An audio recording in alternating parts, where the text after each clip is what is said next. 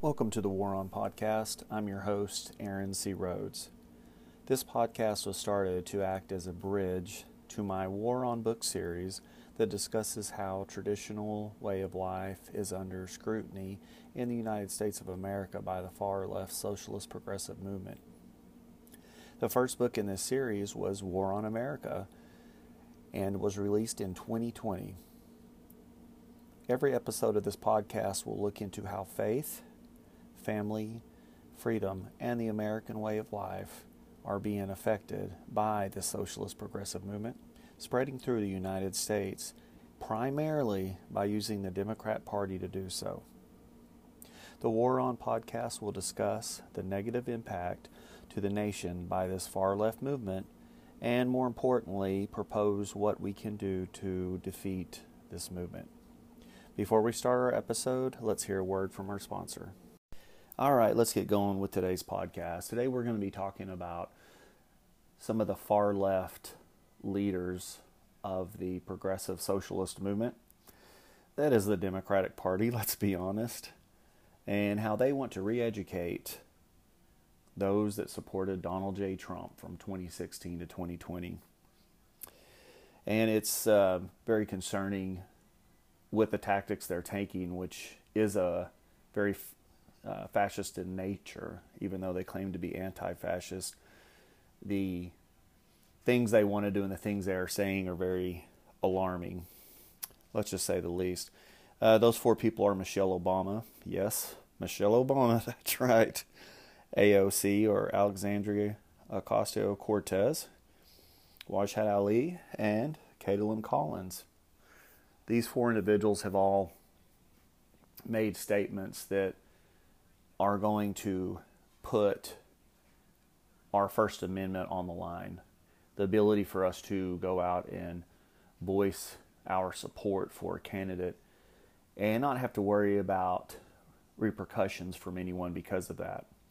That is the world we're living in now, and that is the point of this podcast to point these things out, especially from folks who wouldn't think so because they seem to be heroes in the media and we're going to start with their main one, which is Michelle Obama. I'm going to mention a quote that she said and go off of off of her statement. And she stated that let's remember that tens of millions of people voted for the status quo, even when it meant supporting lies, hate, chaos, and division. We've got a lot of work to do to reach out to those folks in the years ahead and connect with them as to what unites us. Amazing. And, first off, the Democrat Party led with chaos and division by taking up the mantra of the resistance. Of course, if you're listening to this podcast, you I hope you're not declaring amnesia and that you don't remember any of this. That was what they were, the resistance during Donald Trump's presidency. The audacity to take a word from her husband for her to come out and to say that Donald Trump supporters were supporting what the Democrat Party actually did in action throughout the country in the streets on social media is um, unbelievable. Unbelievable she would come out and say that. But if you study things that she says, most of her things are unbelievable because they're usually unfounded in facts. And, and most of these things, to finish up what she was talking about, most things that Michelle Obama and her husband and the Democratic Party, which is the far left, make no mistake about it,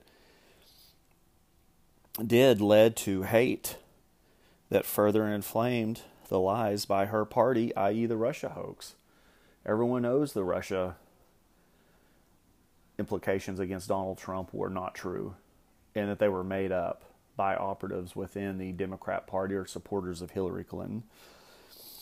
And that got the Stokes stoked the flames, and there went everything. So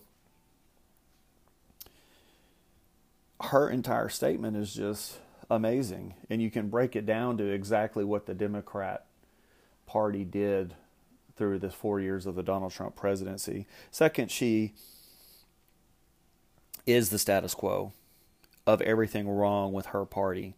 It's anti American heritage and anti America and their standing in the world.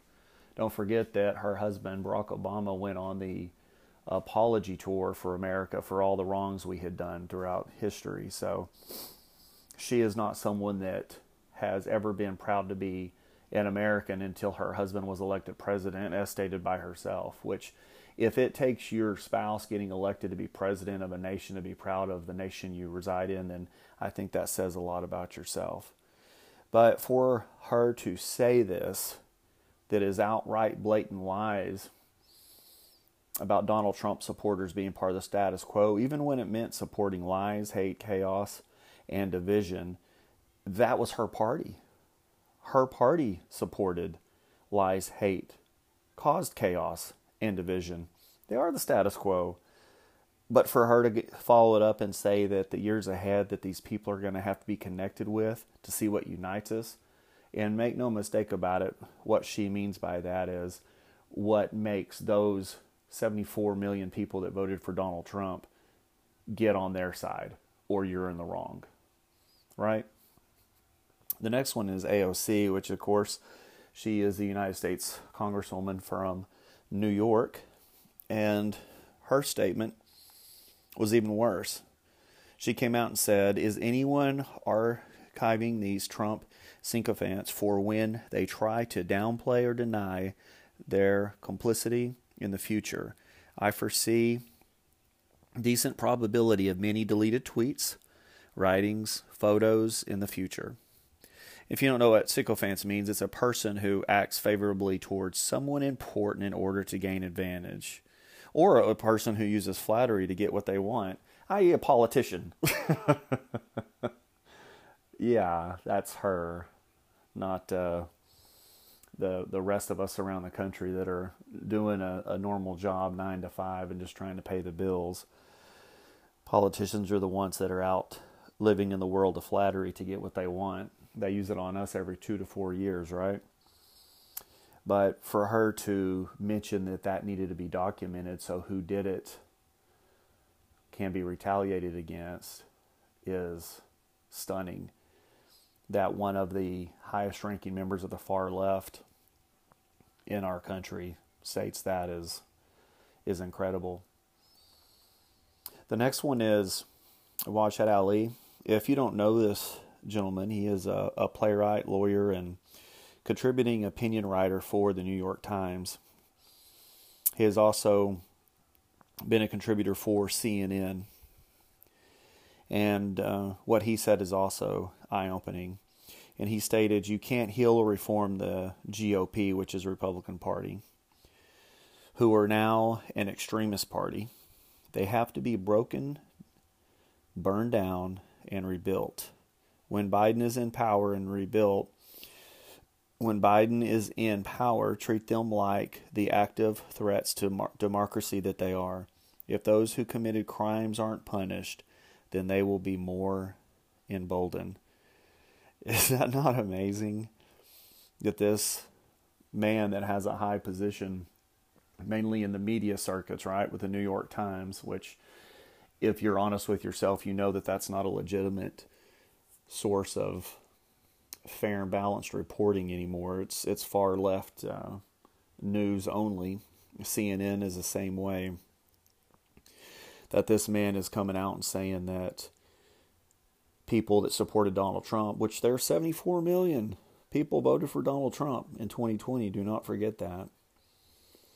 That those people need to be remembered and need to be treated like the threats to democracy that we are. If that doesn't scare you, then nothing will. And a little bit more background on Mr. Ali.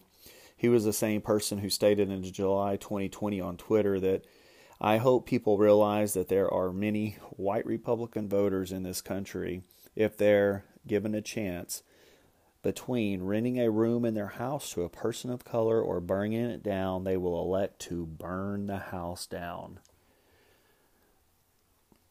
Unbelievable statement and so offensive in so many ways, implying that if you're a white Republican that you're racist. And that's what that comes down to.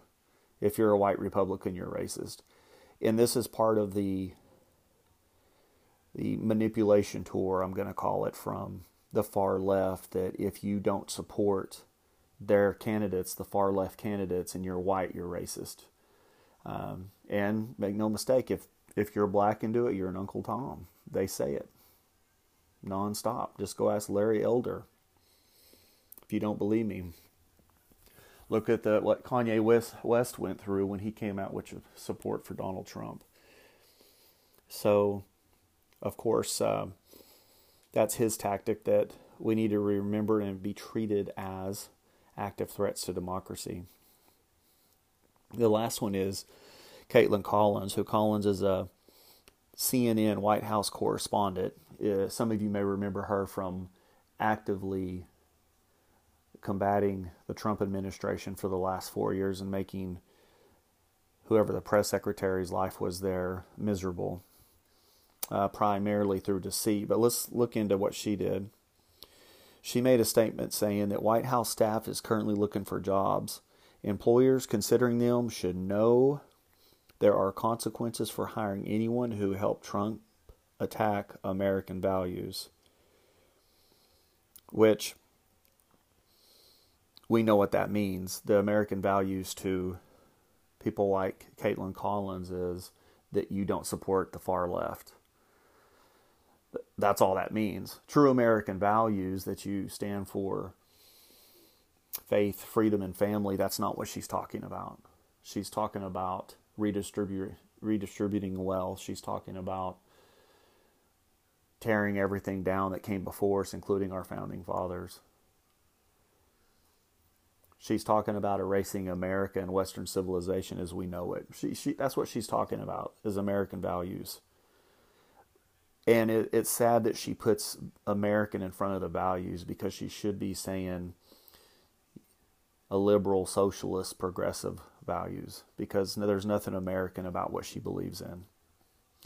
Now, she has the right to believe in that just like we have the right to believe in what we want. But as I have pointed out with these four individuals,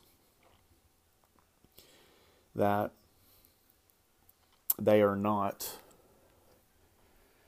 in it for everyone to have equal voice. The First Amendment does not apply to everyone in their world, only to people that agrees with them. And even then, it's limited. They don't believe in true freedom of speech for everybody. which is unfortunate.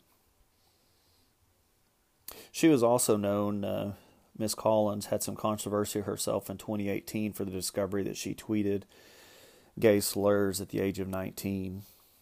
And it's amazing that she now came out and apologized for that. And being a 19 year old, I believe she should be able to apologize for that. I think that if you're 59 and do something wrong or say something wrong, you should get to apologize for it. Unfortunately, the problem is that she thinks she deserves a second chance from saying gay slurs, tweeting gay slurs. She gets a second chance, but Trump subordinates do not. How hypocritical. I mean, just think about that. She gets a second chance for saying homophobic remarks, yet the people that supported Donald Trump for president should not get a second chance. That, that's what she's saying. Black and white. And I think that um, everybody should be alarmed at that. There is a website, TrumpAccountabilityProject.com, that you can check out that some of these people have started to keep track of those that supported President Donald J. Trump to make sure that they go out and have retribution or prevent those people from being able to provide for themselves or their families the rest of their life just because they supported a political candidate. It's uh, amazing that these four people say the things that they do and get away with it. And not only that, but they're put up on a pedestal to look better than everyone else when they're actively going against what this country believes in. And you got to remember that these progressive socialists believe that with Trump and his supporters, that they're inherently wrong and do not deserve a second chance and should be re educated just because they don't agree with the policies, right? Or, or is that right? Think about this for a minute. Do they really hate President Donald J. Trump? As I can remember when George W. Bush was president, and I remember people saying that he should be impeached. I'm very certain of that. oh, and that he, he was similar to Hitler. I remember that too. If you think back, you can remember with George H.W. Bush was also a target of the media. So, what is the connecting things here from these presidents that all had ideals of being prideful in the fact that you're American and value and faith, family and freedom? Reflecting on that, I saw a tweet from Ben Shapiro that summed it up. And I'm going to end with this today because you have to remember that all these things are targeted for a particular reason. And I will say that although the presidential election did not work out the way that we wanted to, with Joe Biden winning, that the down ballot races by the wide majority went to the Republican Party because of the annex that these far leftists have been pulling in this country, and I believe will continue in to further alienate the majority of the public. Over 2,000 counties in the United States voted for President Trump. Only a little bit over 400 voted for Joe Biden. And that is why we need to protect the Electoral College because that is our main hope going forward to try to get a Republican into the White House. And going back to Ben Shapiro, I want everyone to remember this until our podcast next week. That he said, They don't hate you because they hate Trump. They hate Trump because they hate you.